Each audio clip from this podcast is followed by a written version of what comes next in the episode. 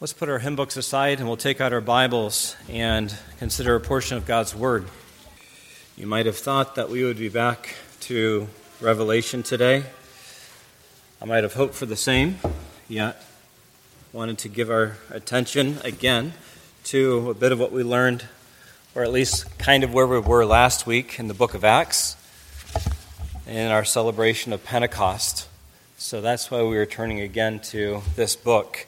And in addition to that, I am trying to determine when we need to transition from our study in Revelation to our preparation for Vacation Bible School and then back to Revelation. So that's a little bit of what is going on in my mind. But I hope you have a Bible with you today. Young people, it is not every day that I get the pleasure of having all ages. So I encourage you to get your Bible out or to look on with mom and dad. And we're not going to be going over too many verses today, so you'll be able to find it and uh, look and uh, see the words that are God's words that He has for us. And I pray that they'll be a good encouragement for us today. I did, uh, in full disclosure, uh, put together uh, this sermon in part for the young people obviously for us all, every age, but some of the matters we'll go over today, I want to make uh, as plain as can be said uh, for their sakes. So, we're in Acts chapter 2. My brothers and sisters in the Lord, let's consider this morning the local church. Let's pray. Father, as we open your word this morning, we pray that we would receive it not as the word of men, but it is the living, Word of God, the Word which brings life in the heart of dead men like us, and the Word that uh, quickens us, the Word that directs us. We pray that it would direct our thoughts today, and that we would find ourselves in complete agreement with it, either in recovering these words or in committing to agree with what you have said. We pray for that this morning in Jesus' name. Amen. I wonder what the long term consequences of COVID 19 will have on the local church. According to some, the church is never closed. That's to say that those who are religious continue to do goodwill, and therefore, even through a unique time like this, the churches have never closed. Other people have said the church has gone online. Therefore, in the comfort of your own home, on your couch, in your pajamas, with your coffee in hand, you have had church. That is, church was watching someone else preach or pray or praise the Lord. Now, I wonder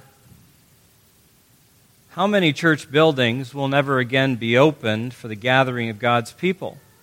Because if faith is simply doing goodwill to men, then why does the church need to meet? And if church can be streamed, why meet? I mean, just think about it for a second.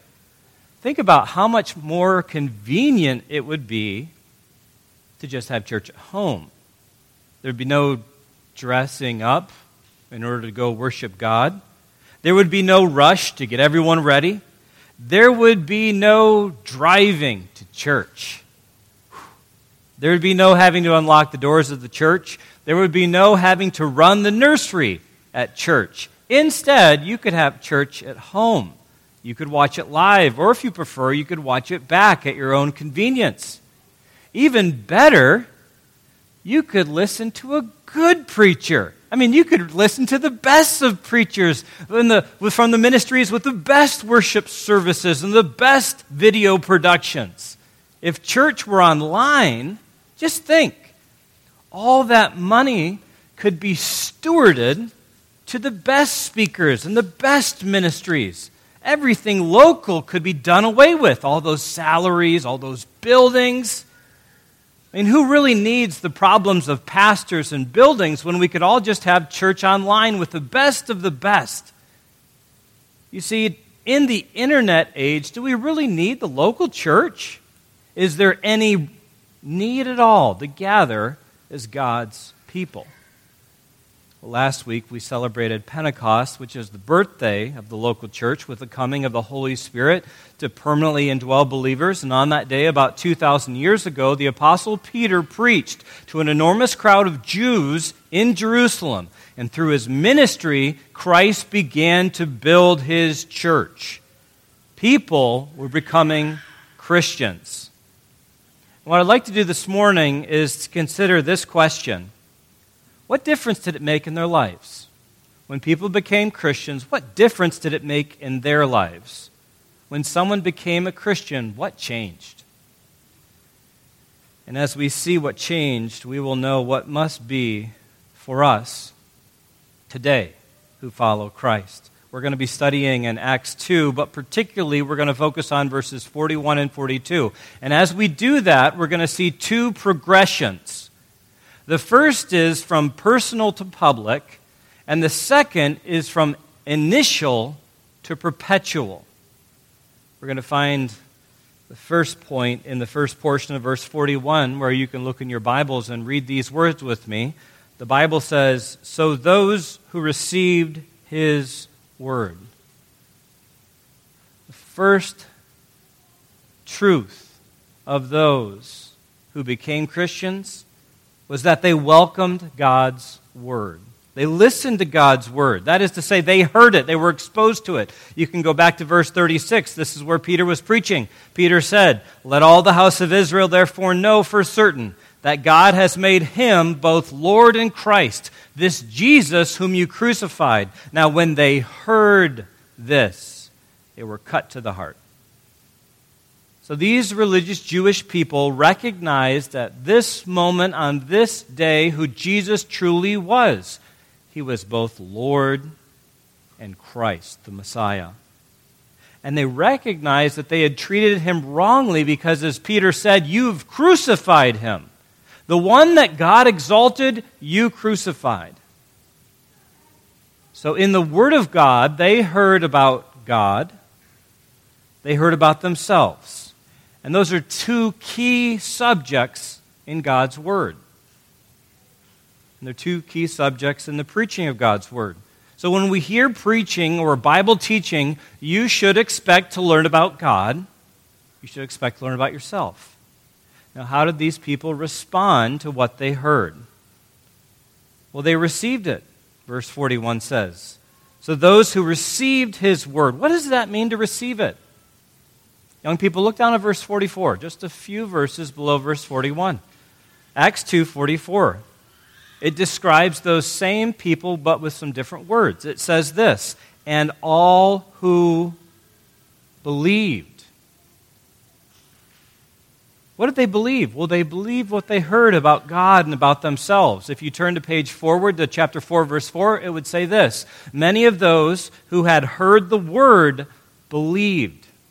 They believed what? They believed that sin was a barrier between God and them. They believed that they were unable to do anything to break down that barrier. Their only hope was to trust in the sacrifice of Jesus Christ for the forgiveness of their sins.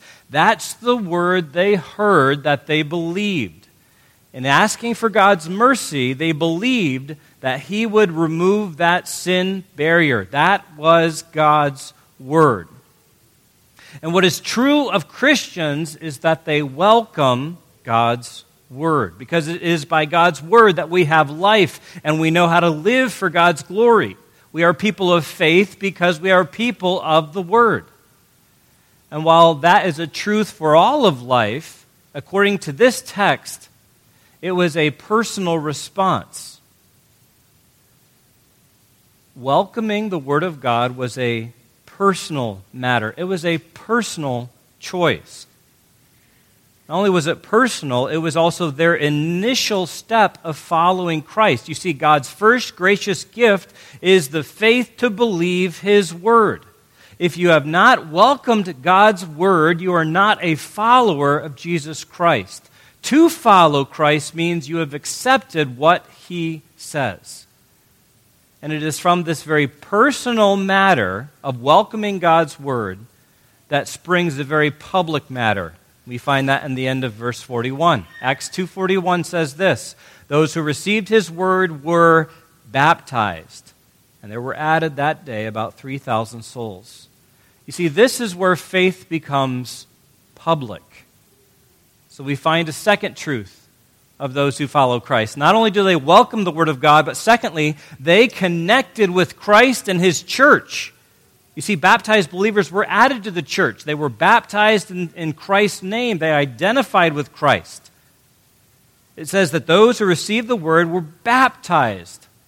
Now, we've had a few baptismal services one away from here, a couple away from here, and then one here recently. And you've seen that baptism is a religious rite of a person being immersed in water. Young people, there's a difference between playing in the pool with your siblings and baptism. Just because you put your brother underneath the water doesn't mean you baptized them. Because the act of baptizing is accompanied by God's name. Remember the Great Commission, Matthew 28, baptizing them in the name of the Father and of the Son and of the Holy Spirit. You see, baptism is not a silent ceremony. It's a statement of someone professing to be God's child by the mercy and forgiveness found in Christ alone.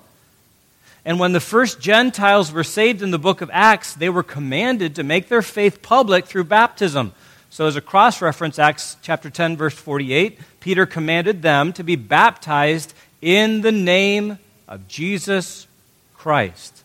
Because baptism is a public statement of faith in Jesus Christ. It is God's way of making your connection, your personal connection with Christ, public. It's the first step that follows faith in God's Word. It's a one time step of obedience. This is not only identifying with Christ, however. When someone is baptized, he not only identifies with Christ, but he also identifies with others who believe. That's why verse 41 goes on to say, And there was added that day about 3,000 souls. You see, they were added to Christ's church, they identified with his people. Jesus promised that he would build his church, and on Pentecost, the beginning of that church came that grace harvest came. On that one day, 3,000 souls were added. And then more were being added to that number. Look at the last verse of chapter 2. It says this The Lord added to their number day by day those who were being saved. If you go ahead to chapter 4, 5,000 were added after Peter preached again. 3,000 one day, one day, 5,000 another, multiple as the days go by, what we find is that this group of disciples, followers of Christ, who were only 120, who were meeting in the upper room in Jerusalem praying there, Acts 1.15, they became a multitude of thousands who had trusted in Christ. But here's the question I want us to consider. What was the nature of this newly formed church? Was there any kind of personal connection between those who believed in Jesus? Or did they simply happen to share the same beliefs? For example, we live in the same community and we have the same utilities for our gas, electricity, telephone, and internet. Therefore, we subscribe to the same kind of providers. Yet, the fact that we're customers of NYSEG doesn't make us a group that is connected with one another. Our connection through NYSEG is only through wires and poles. That's the extent of it. But when it comes to the Church of Jesus Christ, it's much more. Look at verse 44. And let's learn about these who believed. Acts 2:44 says, "And all who believed, what are the next two words? Were together." You say, being together was the case for every single believer in Christ. Just as, just as every single believer ought to be connected with Christ publicly by baptism, every single believer ought to be connected with a local church. To say it very simply, believers regularly get together with other believers. And a book like the book of 1 Timothy is written for the express purpose of showing all that's supposed to take place when they do get together and meet. 1 Timothy 3:15 it shows how they are to behave in the household of God, which is the church of the living God. And there are numerous ways that the church is supposed to love one another. And all of those things can only be accomplished in the context of actually being together. And according to 244, all believers were together. All of them. From that truth, let's draw some points. First, while following Christ is a personal matter, it is not a private matter. Notice the nuance. While following Christ is a personal matter, you have to make the decision for yourself. It is not a private matter. Those who welcome God's word are also connected with Christ in the church. The Christian faith is a personal matter that is made public. That is to be the truth. That ought to be the case in every case. For all believers were together. Those who believed were baptized. Secondly, there isn't any room for a Lone Ranger sort of Christianity. From the very beginning, faith was thrust into the public. It was not simply something that a person kept private. Thirdly, baptism and church membership are fundamental. They're fundamental. It was natural for those who were newly born as children of God to announce their connection to Christ and their affiliation with others who were Christ. That was normal and natural and basic. So, not only does Christ mean that you welcome God's word, but you will also connect publicly with Christ and with the church. And, and these things, what we see is a progression from personal to public. Yet those are also initial responses. What we read there is what took place on the day of Pentecost. People heard the word, they received the word, they welcomed God's word. On that day, they were baptized. On that day, they were added to the church. The question is what about the next day? What about decades later? What is the perpetual truth for Christ's followers? Well, last this morning, these people were devoted to Christian fellowship. Verse 42. They were committed to the church. Verse 42 says this They devoted themselves to the apostles' teaching and the fellowship, to the breaking of bread and the prayers. You see, the nature of following Christ is one of devotion. Christianity isn't a season in someone's life, it's not a spark in the pan. Following Christ is a never ending path that believers tread. And if we want to know what that path is like, we find it in verse 42. Because these people were devoted to Christian practices. They were therefore committed to Christ. They were Christian practices. The first one comes up in the fact that they were devoted to the apostles' teaching. They learned from the teaching of Christ's apostles. As we think of the people on, on Pentecost, these Jews who heard Peter preach, they knew the Old Testament scriptures and they knew the passages that Peter was citing. But what they didn't know was the connection between the Old Testament and Jesus Christ. And that's what Peter did. He made the connection between the scriptures and Christ. And that was the same education that Jesus had given his disciples, and now they are giving the instruction so, as you read through the book of Acts and the rest of the epistles, you find the dots connected. Not only is must there be one who is sacrificed in the place of another, but it is Christ who is sacrificed in our place for our sins. That's what the apostles do in connecting the dots for us. So the apostles put the pieces together. These followers of Christ also observed the Lord's Supper, which pictured the gospel of Christ. As we observe the Lord's Supper in just a moment, it is in the breaking of the bread that we see the sacrifice of Christ. It is as we observe this supper that we see the personal reception of Christ's work on our behalf as we take the elements and we eat them and we drink them. And this ordinance points to Christ and it shows us that our hope is in Him. And this is what followers of Christ repeatedly do. It's one of the things that the church gathers to do. So that's what happens as you look at verse 46 and day by day, attending the temple, there's that word again, together, and breaking bread in their homes. Probably another reference to the Lord's Supper. And that same practice shows up years later. If you return forward to chapter 20, verse 7, it says this of Paul on the first day of the week when we were gathered together to break bread, Paul talked with them, the Ephesian elders. That is to say, by that time, it was regular on the first day of the week, Sunday, for them to gather together, and on that day, they would observe the Lord's Supper. They would break bread.